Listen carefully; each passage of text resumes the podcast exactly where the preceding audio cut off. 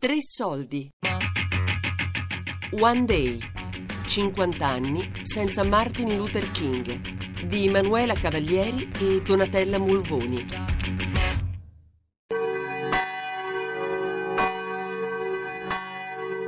Trentanove rintocchi, uno per ogni anno della sua vita. L'America onora così Martin Luther King, il profeta della non violenza, assassinato il 4 aprile del 1968 a Memphis, in Tennessee. Nelle scuole, nelle università, nelle chiese, nei municipi, centinaia le campane che hanno suonato all'unisono alle 18 un minuto, nel ricordo del leader del movimento per i diritti civili. Anche qui, al King Center di Atlanta, fu istituito nel 1968, dopo la morte di King dalla vedova Coretta, una donna determinata e lungimirante. C'è chi l'ha definita la Jackie Kennedy nera, per classe ed eleganza. Ma Coretta non era un'icona fashion, era molto di più. Dear friends of peace and freedom. Il 27 aprile del 1968, a meno di un mese dall'assassinio, era a New York City, ad una manifestazione contro la guerra in Vietnam, al Central Park, alla quale avrebbe dovuto partecipare il suo Martin. Scrisse il suo intervento ricavandolo dagli appunti che aveva trovato nella giacca del marito. Quel discorso passò alla storia come i dieci comandamenti sul Vietnam. I simply read them to you as he recorded them. And I quote Ten Commandments on Vietnam. Thou shalt not believe in a military victory.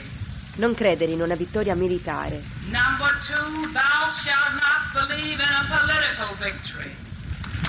Non credere in una vittoria politica. Non credere che i vietnamiti ci amino. Non credere che il governo di Saigon abbia il supporto della gente. Non credere che la maggioranza dei vietnamiti del sud considerino i Viet Cong terroristi. Non credere che o si uccidono i nemici o si uccidono americani. Non credere che i generali sappiano meglio cosa fare. Non credere che la vittoria del nemico significhi comunismo. Non credere che il mondo supporti gli Stati Uniti. Non uccidere. Number 10, thou shalt not kill.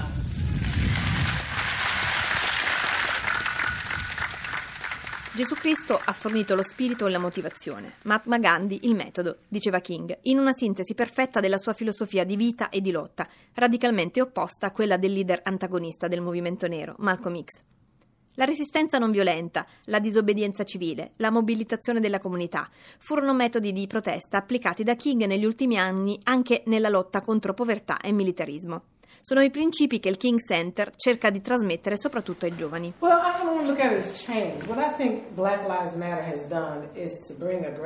I. A capo della struttura oggi c'è Bernice, figlia minore di King. Un'eredità pesante sulle spalle, condivisa non senza polemiche, liti e interminabili lotte legali con i fratelli Dexter, Martin e Yolanda, morta nel 2007. Abbiamo incontrato Bernice nel suo ufficio. Alle sue spalle ci sono i ritratti dei genitori. Oggi Bernice guarda avanti, a quanti raccolgono il testimone di suo padre. Pensa al movimento Black Lives Matter.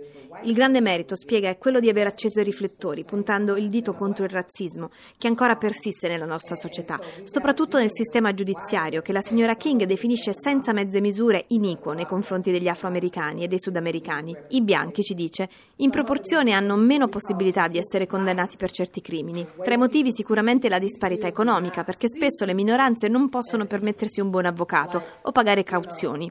Ma ci sono anche quelli che lei definisce pregiudizi impliciti.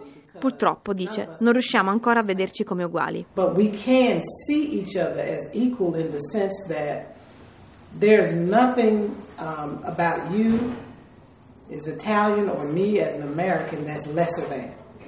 Per Bernice lo sforzo costante di Black Lives Matter è quello di costringere la gente a guardare come le persone di colore siano ancora trattate in questa nazione. Il risultato è sicuramente quello di aver aperto un dialogo costante, attivo. Una conversazione in cui sono coinvolti anche tanti bianchi. Basti osservare quello che successe nel 2012, durante le proteste per l'uccisione di Trayvon Martin, il ragazzino nero ammazzato in Florida da un vigilante. Per strada, dice Bernice, a manifestare non c'erano solo afroamericani. La gente sta iniziando davvero a guardarsi dentro. Sta cambiando. And people are changing. They are really doing some soul searching.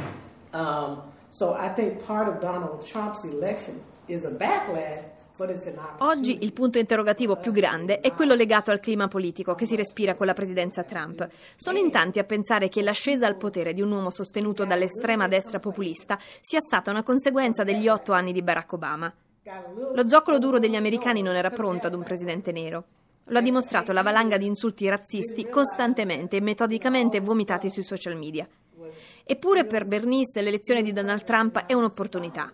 Ha il merito di aver mostrato quanto lavoro ancora ci sia da fare. Ci si era adagiati troppo negli ultimi anni, nella consapevolezza di avere finalmente un presidente nero, senza realizzare quanto male ci fosse ancora nella società. L'elezione di Trump ha portato tante persone a unirsi.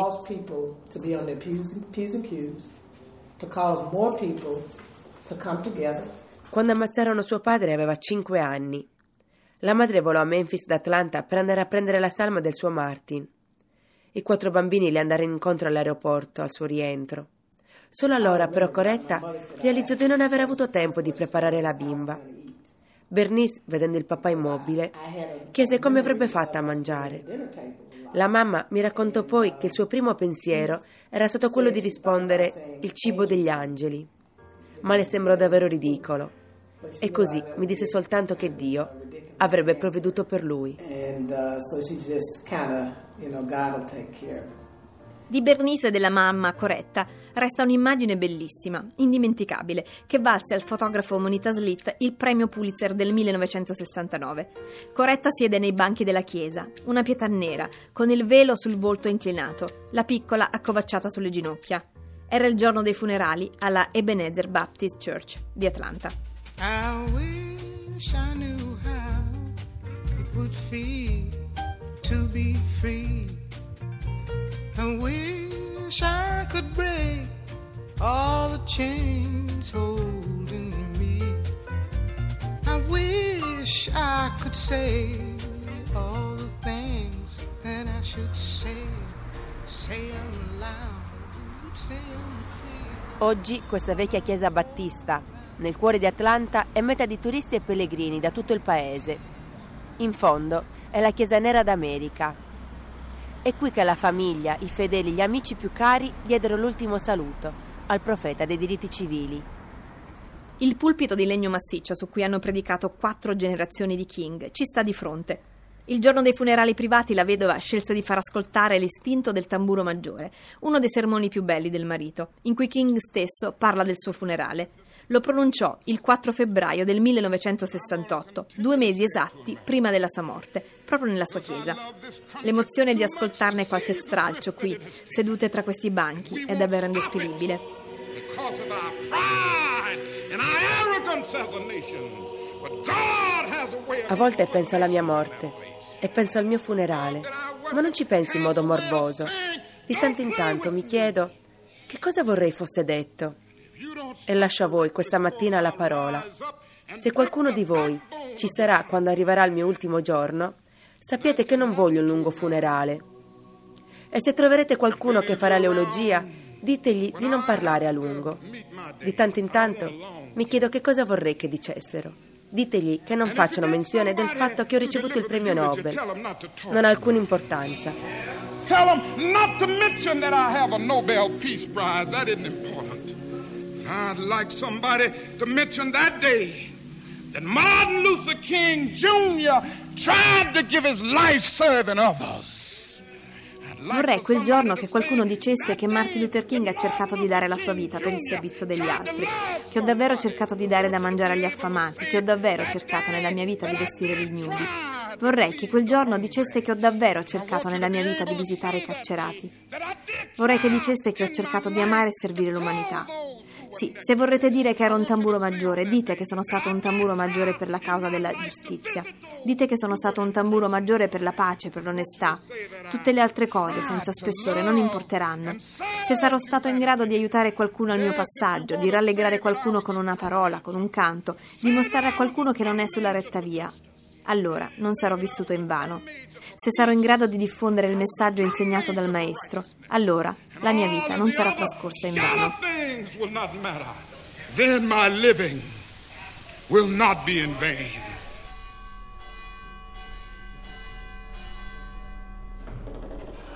In Europa siamo abituati a percepire King come un leader politico, come un'icona sociale. Eppure qui nella sua Atlanta, in questa chiesa, circondate da decine di foto in abito talare, abbiamo immediatamente la percezione del fatto che Martin Luther King fosse essenzialmente un reverendo. Un pastore protestante che stava seguendo la sua chiamata quando diventò il primo presidente della Southern Christian Leadership Conference. L'organizzazione per i diritti civili era nata qui, sull'onda del successo del boicottaggio degli autobus della città di Montgomery, in Alabama. La missione era quella di redimere l'anima d'America attraverso la resistenza non violenta. D'altra parte, anche King diceva: C'è chi dice che io sia un attivista, ma nella parte più intima di me mi considero semplicemente un pastore. Bisnipote, nipote e figlio di predicatori. Tutto quello che ho fatto è frutto di questa chiamata.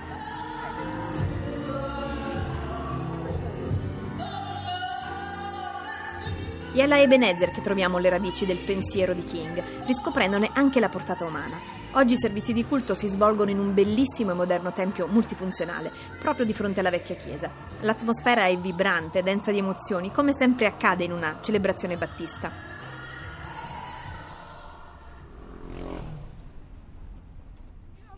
Dopo il servizio facciamo una passeggiata ad Auburn Avenue con il reverendo Albert Paul Brinson, un capitolo vivente della storia del movimento. Sangue misto, bianco e africano. Fu uno dei giovani pastori della chiesa al tempo dei King. Quando ero al Morehouse College, ci spiega Brinson, sono stato uno degli studenti che organizzarono la protesta dei sit-in. Ero molto vicino a Martin, a suo padre, al fratello Alfred Daniel, alla sorella Christine. Quando ero piccolo erano la mia famiglia estesa, prima ancora che nascesse il movimento. Extended family. And so before there was any civil rights movement to Martin Luther King. Brinson osserva con noi quanto siano mutate queste strade e con esse la storia del popolo afroamericano, non solo quello di Atlanta. È cambiato tutto, è difficile da raccontare oggi. Queste strade erano completamente segregate, non potevamo andare al cinema, al ristorante, non potevamo entrare nei negozi o frequentare le scuole dei bianchi. Noi eravamo neri. We couldn't go to school with anybody. We would, we would just, we were Negroes. L'anziano pastore ci racconta uno dei momenti più emozionanti della sua vita. Era solo un ragazzino alle superiori. King stava rientrando ad Atlanta dopo la straordinaria vittoria del boicottaggio dei bus di Montgomery, di cui era stato portavoce. Una lotta durata un anno, iniziata con il coraggioso gesto di Rosa Parks, la sarta e attivista nera che aveva rifiutato di cedere il suo posto a un bianco.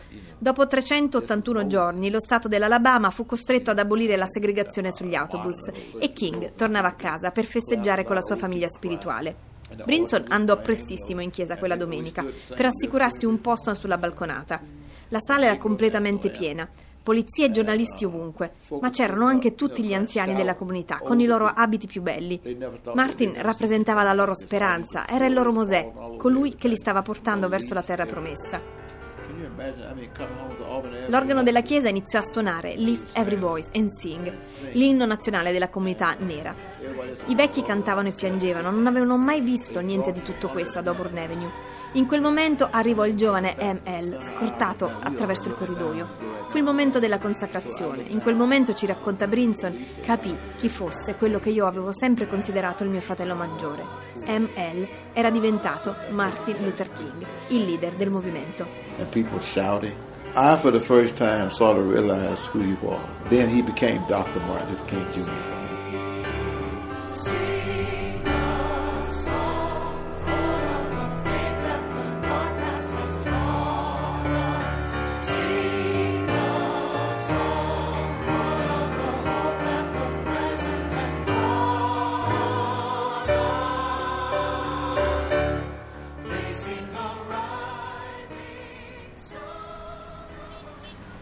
Dolores frequenta questa chiesa da sempre.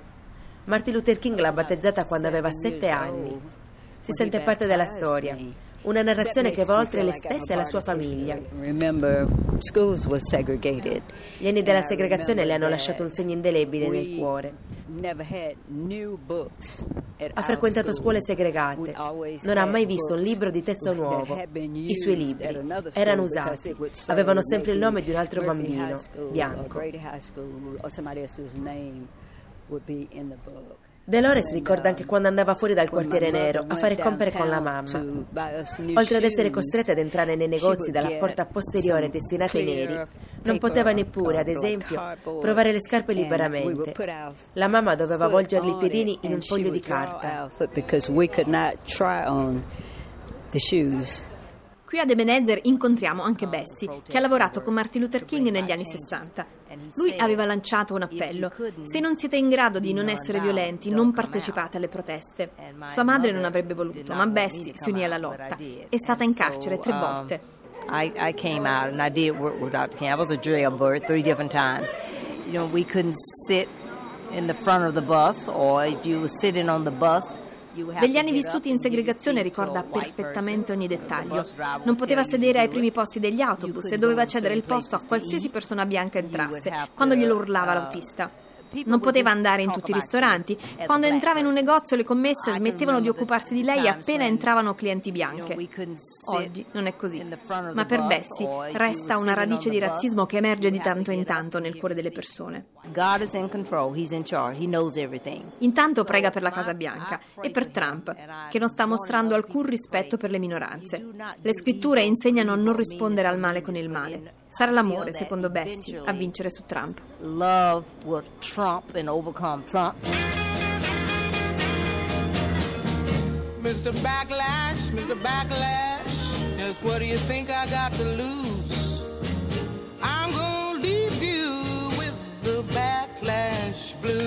One Day, 50 anni senza Martin Luther King, di Emanuela Cavalieri e Donatella Mulvoni. Tutte le puntate sul sito di Radio 3 e sull'app Rai Play Radio.